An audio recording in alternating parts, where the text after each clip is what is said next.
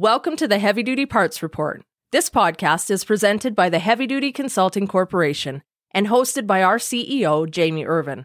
At the Heavy Duty Consulting Corporation, we work with manufacturers, distributors, and repair shops who want to grow their business.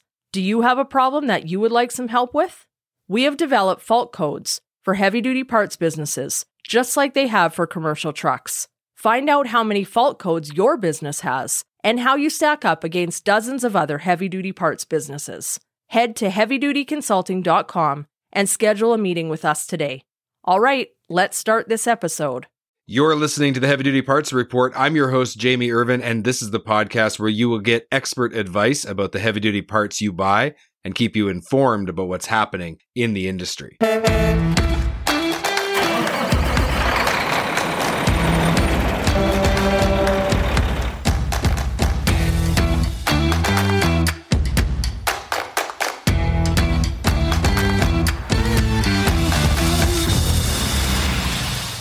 This episode is sponsored by Fullbay. If you own or operate a heavy duty repair shop, you should check out this game changing cloud based solution. And you really can have it all efficient techs, faster invoicing, better inventory tracking, and more time with your family. To learn more, go to fullbay.com slash HDPR. That's fullbay.com slash HDPR today.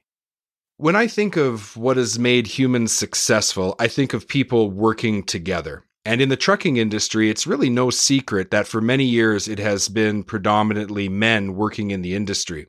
But in recent years, we've seen that start to change. But could we do more? We've seen more women joining the industry in many capacities, and I think that's a good thing. As a father of a 15 year old little precocious girl, I want her to have every opportunity possible when she enters the workforce. But is there more we can do to encourage women to consider a career in trucking or some of the related industries to the trucking industry, like the heavy duty parts industry? Today, I would like to introduce Shelley Uvanile-Hesch, CEO of the Women's Trucking Federation of Canada. And Shelley has also been a professional driver for the last 30 years. Shelley, welcome to the podcast. Thanks for having me, Jamie. What made you decide to become a professional driver? To be honest with you, it wasn't my first career choice. Um, I grew up the daughter of a truck driver, so I've always been involved with the industry and I was always fascinated. Uh, I spent weeks with my dad, and it was always the highlight of my summers. Um, it wasn't until later on um, I got the itch to travel and decided that it was uh, time to change careers. So, once you actually became a driver, what were some of the barriers that you faced as you entered into the industry? I personally, I didn't have a lot of barriers when I first came in. Um, I did a lot of hands-on training. Uh, I didn't go to a training school like a lot of drivers do now or have to do now uh, because of mandatory entry-level training. I actually learned hands-on. Uh, I had many teachers. Um, they were drivers that I worked with. Uh, they were friends of my father's. Um, and you either did it right or you got your hands slapped. So, in 30 years, you've driven a lot of different vehicles. Tell us about some of the different types of vehicles that you've driven. I started off my career driving a school bus uh, because I still had to be home for my kids.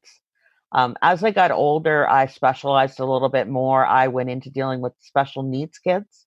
So I, I downsized the bus size, but I went into more of a personal connection uh, with the students on my bus. Uh, I did a couple years driving a coach, and then I just decided that I was getting a little tired of people. So uh, I started. I went to uh, a company in Cambridge called McArthur Express. I started there driving a straight truck, and I said to them, "I really want to get my A. I don't want to be stuck in this little truck all the time."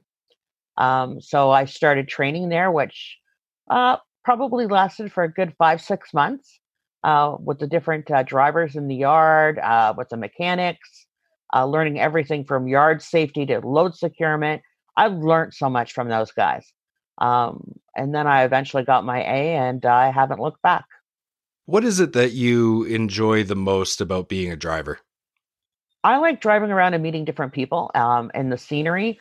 Uh, I enjoy when I go to a shippers and they actually have the time and and you learn about what they do, what they make, uh, where they live, their their culture in their area, um, and different struggles that they have in their jobs.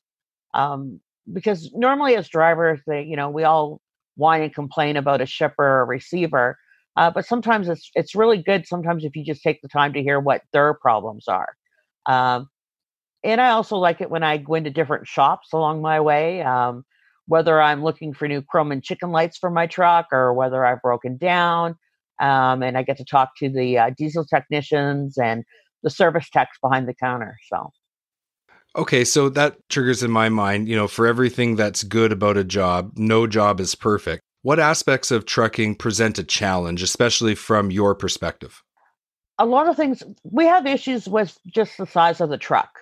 Um, and that's, you know, some people say that that's just a woman's issue, but anybody can be vertically challenged.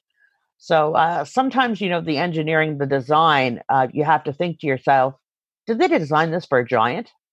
Uh, because you can't reach a button, or your mirrors don't adjust right, or the seat just doesn't move up enough.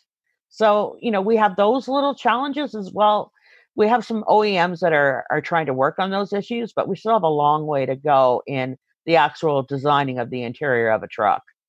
I guess when those uh, engineers were looking at demographics, they're thinking, okay, so if there's a man and he's six two and he is, you know, like 300 pounds, he's a big square shouldered, big guy with long arms. We got to make it so that he's not cramping up. And then the opposite happens. We see more people of different different sizes, different backgrounds, whether they're men, women, doesn't matter. But uh, then they're all of a sudden now we've got those people who, like you say, are having some issues. So you say that's changing. Like when did that start to change? I think Ellen Voie from Women in Trucking, um, she really started that movement to change some of the interior with Peterbilt. Um, so they are starting to make some headway, but there's still a lot of things that we can uh, we can do. I'm probably sure you're familiar with your car and your seatbelt. So if you're a taller person, you can move that up, and if you're shorter, you can move it down so it's not cutting you across your neck. Uh, well, in a transport, you do not have that option. They are standard mounted. Now they do make them so that we can make them looser and clip them down. Uh, but when you are too short, that seatbelt then becomes too loose. So you are now not safe because you're still going to smack off the steering wheel. Um, and in my case, being 4'11, that seatbelt cuts across my neck. So generally, I have to have something on the seatbelt that prevents it from cutting me. Okay. So those are things that you know probably off of a person if you ask them like what what are people facing in the trucking industry as challenges that's not the thing that would come to top of mind but i can see how since you're in your truck all day long and that's your job it's going to impact you uh, definitely when it comes to the financial side of being a professional driver. Have you seen where going in that career could actually help to raise the the income levels of people? Like what's your perspective there? Oh, yes, definitely.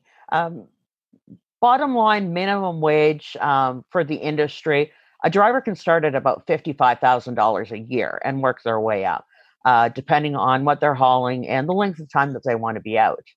So this is a very lucrative career. Um, you know, it requires a, a minimum education. Uh, you can do a lot of learning on the job.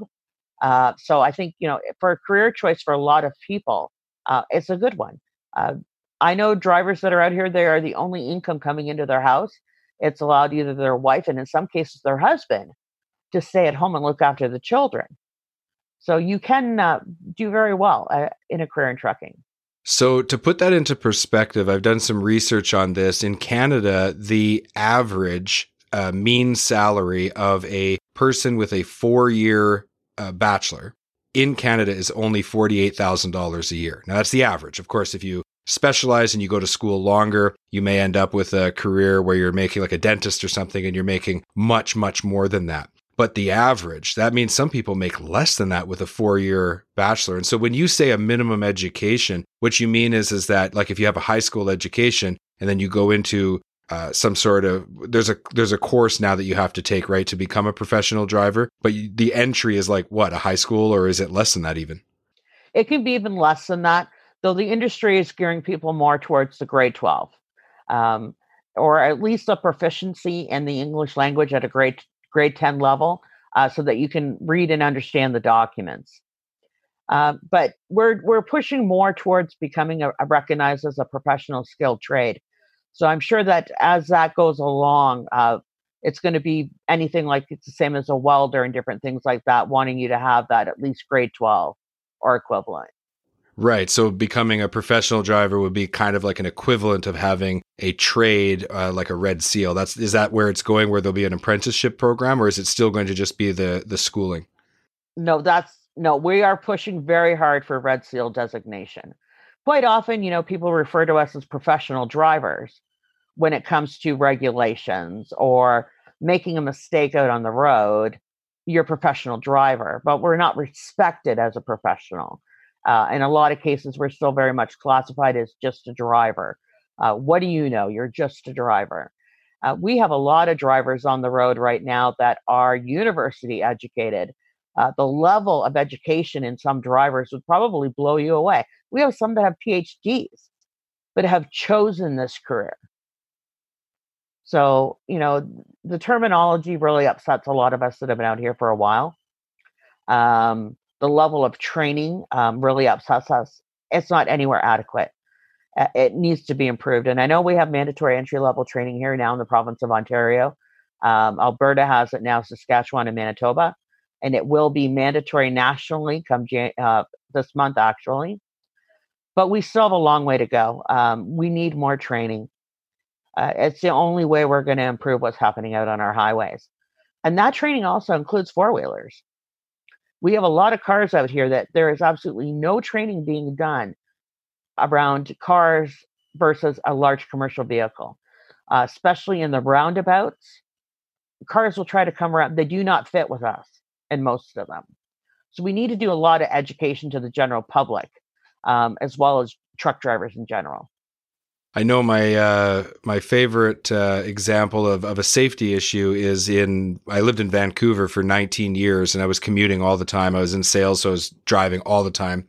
And I remember when I was just starting in that, my mentor, who was been in trucking and heavy duty parts his whole life, he said, "You know that space between a big 18 wheeler and the car in front of it? That's not for you to slide into that lane. That's a safety distance so that they don't rear end someone in the event of an emergency braking situation." But I saw that happen over and over and over t- again to the poor poor truck drivers who then they have to, you know, they have to back off and back off. And you think to yourself, you're in this small little car and you're pulling in front of this big truck. And if there's an emergency, they're going to crush you. Like, why would you do that? But it's just a lack of really understanding, I think, of of uh, safety and and of what is involved in stopping a rig of that size with that much weight. Yeah, that's a big concern. I mean, if you take any day down in Toronto, uh, where you know you're five lanes of traffic and that car in the far left lane just shoots across because they've gone oh my god oh my god there's my exit. And they don't think. They cut cars off and they cut in front of that truck. Um, we take a lot longer to stop. And it seems uh, the more and more we try to give more and more space more cars just think it's permission to cut in front. And in some cases i've had that car cutting in front of me and i'm looking in my mirror and the car behind me is so close that if I hit the brake, they're going to ram into the back of me. So you're leaving drivers sometimes with a very uh, awkward situation of, okay, do I hit the brake or do I hope this little car is going to speed up enough that I don't hit it? But with education and with more work done to to educate not just the professional drivers but also the public in general, this is a problem that we can we can address. Do, do you feel that way? Yes, it is a problem we can address. It's very easy, and I think more public awareness campaigns need to go out. Um, and we also need to make it uh, a mandatory part of driver training uh, for cars that they're learning about safety around large commercial vehicles. Um, you're hearing more and more too I, about you know people running the, the lights on a school bus, um, trying to pass on the right side. So large commercial vehicles in general need to be taught more, and it needs to be a mandatory part of our education system for our young drivers coming up. Have you ever owned your own truck? No, I haven't. I've always been a company driver. So there's definitely some advantages and disadvantages both ways. As a company driver, what's been the biggest advantage? Uh, the biggest advantage to me is is that uh, if I break down, company puts me in a hotel room, and I don't have to worry about the bill. Um, I think as an owner operator, with the way the economy is going, the cost of trucks, the cost of fuel, uh, the, the rising cost of tolls, uh, it's becoming very hard now to be an owner operator. back in the 80s, you could be an owner operator. You made really good money, uh, but not so much today. I mean, the average truck payment on a brand new truck is about $3,200 a month. That's a lot of money. So, what's going to bring more women into the industry? I think just we need a lot more awareness, uh, and we need to be able to work more with uh, carriers, um, changing maybe how they do business. It's time for them to step outside of the box and do a little bit of thinking. Um, women don't like to be, as a general rule, like to be out as long as as a guy will stay out. Um, if they have children, they have a need to be home more. Uh, women are very concerned about safety when they're out on the road. Um, and in some cases, um, it's, it's, a little bit different uh, issues than the, the guys have when they're out on the road. So I think we need to address some of those. And also the fear of they think the truck's so big and, oh, I can't drive that. Yes, you can. You'd be amazed at what I can see through the mirrors of my truck. So it's just, it's, it's breaking those barriers down. So you as a federation is spending some time really developing and, and, and making a scholarship available. Could you tell us about that? We were very excited last year in March when we announced our first scholarship uh, with Crossroads Ottawa because um, we felt cost is a big barrier, not just for women, but for everybody, the cost of the schools. And the fact that because we're not recognized as a skilled trade, uh, OSAP funding and that is not available. So if you don't have the money, you have to get a loan somewhere. So you're looking at a nine to ten thousand dollar loan. And then if you're off work six to eight weeks doing the training, you also have to be able to live. So that increases, you know, what you're applying for for a loan to in order to start this industry. So we have those kind of issues. So we thought, how can we try to help somebody uh, and get a start? Um, we felt that, you know, just trying to do a scholarship fund where we were only giving $500 or $1,000 uh, with the course of our schools up here in Canada was just not going to be it. So I took a long shot and I, I approached some schools and said, This is what I'd like to do. I need your help. What do you think? Can we do this? Uh, Ken Adams was the very first school to uh, jump on board. Um, now we have Phil Fletcher from Chet Academy, which uh, we're getting ready to do the interviews of those ladies and, and announce who the winner is very shortly of the one we just run. And we have two more schools that have hopped on. Um, so we'll be doing two more full scholarships very soon. That's really exciting. It's going to help a lot of people. You must be really proud of that work that you've done. Yeah, we're very excited about it. Um, and we're hoping to do more soon. What can women who are professional drivers do to encourage other women to join the industry? I think one of the biggest challenges is women are very um, they don't like to talk about what they do because they don't want it to be men against women and they're starting to see that um, there's too much of that but what they don't realize is that simply sharing their story you know the job that they do how they got into the industry um, you know when you start talking to a lot of the female drivers out here we're one of the guys uh, and they don't want to be treated differently they fought long and hard to be treated as an equal. And sometimes um, they they get the impression or they feel that it's being men pitted against the women again, um, and they don't like that. They don't want the world going that way. Yeah, I would agree with that. I I think that regardless of what social issue you're looking at, we need to focus on a spirit of cooperation, not competition between different groups. Because, in my opinion, when you look at the success of humans it, historically, it's when we work together that we have all benefited. And really, at the end of the day, if you talk to anybody, all they really usually want to do is take care of their families, raise their children, and provide a better life for their community, you know, their children and maybe the community at large around them. And so we just got to get away from this dis- divisiveness and start working on how do we cooperate. That's exactly it. And, you know, I look at it, you know, another big uh, hot topic seems to be restrooms um, the lack of truck parking. Um, and you'll hear people say about women, women, women. Guys have to use a washroom too. Guys want a safe place to park too. So this isn't a, a male female issue. This is an industry issue and something the industry as a whole should be coming together on and saying enough is enough. Our drivers, regardless of gender, need safe parking and proper facilities. And I think the general public needs to take a step back and look at the industry in a different way. I don't think people truly get how integral the trucking industry is to every single aspect of our life. Nothing gets manufactured, nothing will arrive at your local store.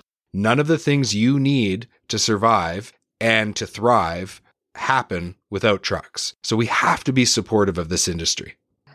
That's exactly right. You're correct there. When you really think about it, the only thing that doesn't come on a truck is the air you breathe. I had a conversation with a lady at a recent event, and her loathing of truck drivers was beyond anything that I've experienced in a very long time.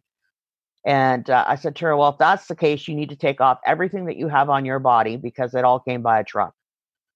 And when you go home, take all the furniture out of your house. In fact, you won't even have a house because all those, every board, every sheet of gyprock all comes by truck. And like I like to tell people, there's good and bad in every industry and every work environment. It doesn't matter what you look at, we have good and bad. Stop focusing so much on the bad of our industry and focus on the positive, and maybe we can start changing what's bad. If there's one thing you want listeners to take away from today's conversation, Shelley, what's that one thing?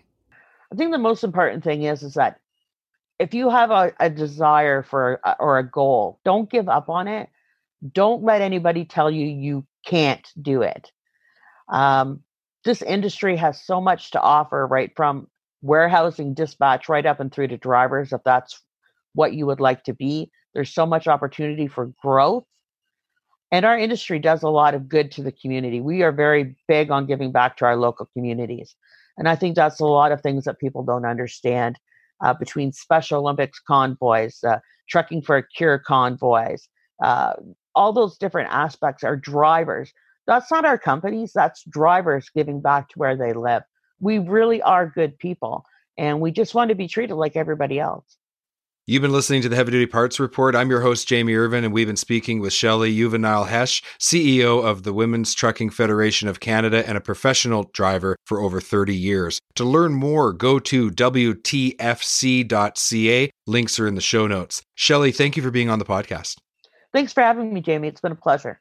Have you subscribed to the podcast yet? Go to heavydutypartsreport.com today to subscribe to the podcast. And don't forget to give us a five star rating and review on the podcast player of your choice. I'd like to remind everyone to focus on cost per mile over purchase price and let's keep those trucks and trailers rolling.